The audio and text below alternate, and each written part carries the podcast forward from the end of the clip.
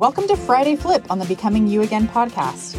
Every Friday, I take your divorce problems, conundrums, and questions and do a quick flip around to empower you to show up as the best you after divorce.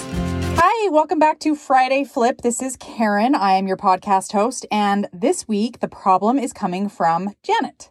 She says, I hate my ex. I don't think this is something I represent to most people. I'm a good person. I'm very sweet to people. But when it comes to my ex, he can fire me up so quickly. And I've gotten to the point where I have a lot of anger and hurt that I'm carrying around. I'm tired of carrying it. How can I let that anger and hurt go and move on with my life? Well, Janet, the first thing I want you to know is that you're not alone in feeling this way. So many other women who have gone through divorce can 100% relate to feeling like this. I also want you to basically give yourself a break. The reason you feel hate toward your ex is because of what you're thinking about him. That's it. Your brain always has a good reason for thinking a certain way. So, whatever you've been thinking about your ex, it makes sense that you feel anger toward him.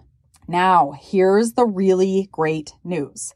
If you want to stop feeling the hate toward your ex, you totally can all of our thoughts create what we're feeling. So, the way to stop feeling the anger toward your ex is to let go of the story that you're telling yourself about him.